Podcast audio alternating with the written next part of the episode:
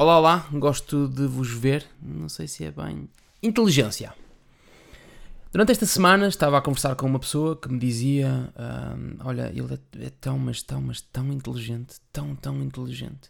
E eu fiquei a pensar naquilo. Fiquei a pensar naquilo porquê? Eu nunca me considerei muito inteligente hum, e eu não me considerava inteligente essencialmente porque as minhas notas não correspondiam a uma eventual inteligência que as pessoas podiam ver na minha pessoa. Isto é, se eu sou uma pessoa de não satisfaz e te satisfaz, é normal que a minha inteligência não satisfaça. Ou, nos melhores casos e nos melhores momentos, satisfaça. E sempre relacionamos muito esta inteligência com esta ideia de QI, deste fator que, graças a um teste psico-bullshitada, uh, dá-nos um grau ou dá-nos aqui uma espécie de pontuação, um rótulo para o nível de inteligência de acordo com aquelas 160 perguntas e com aqueles 160 puzzles e testes de revista da TV Maria.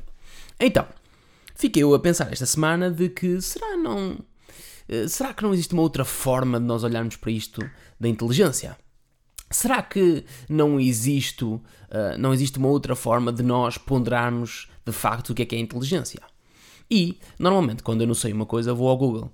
Neste caso, não foi bem ao Google. Foi Normalmente, eu, eu também não sei uma coisa, vou a livros.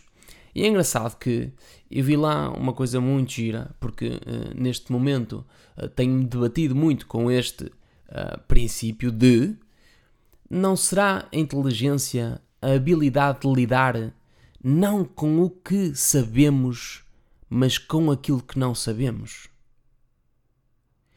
Um bocado aquela ideia de não se tratar do que sei ou da minha certeza, mas de como é que eu de alguma forma abraço a vulnerabilidade de não saber um caralho, de estar aberto a descobrir todo um novo mundo de possibilidades.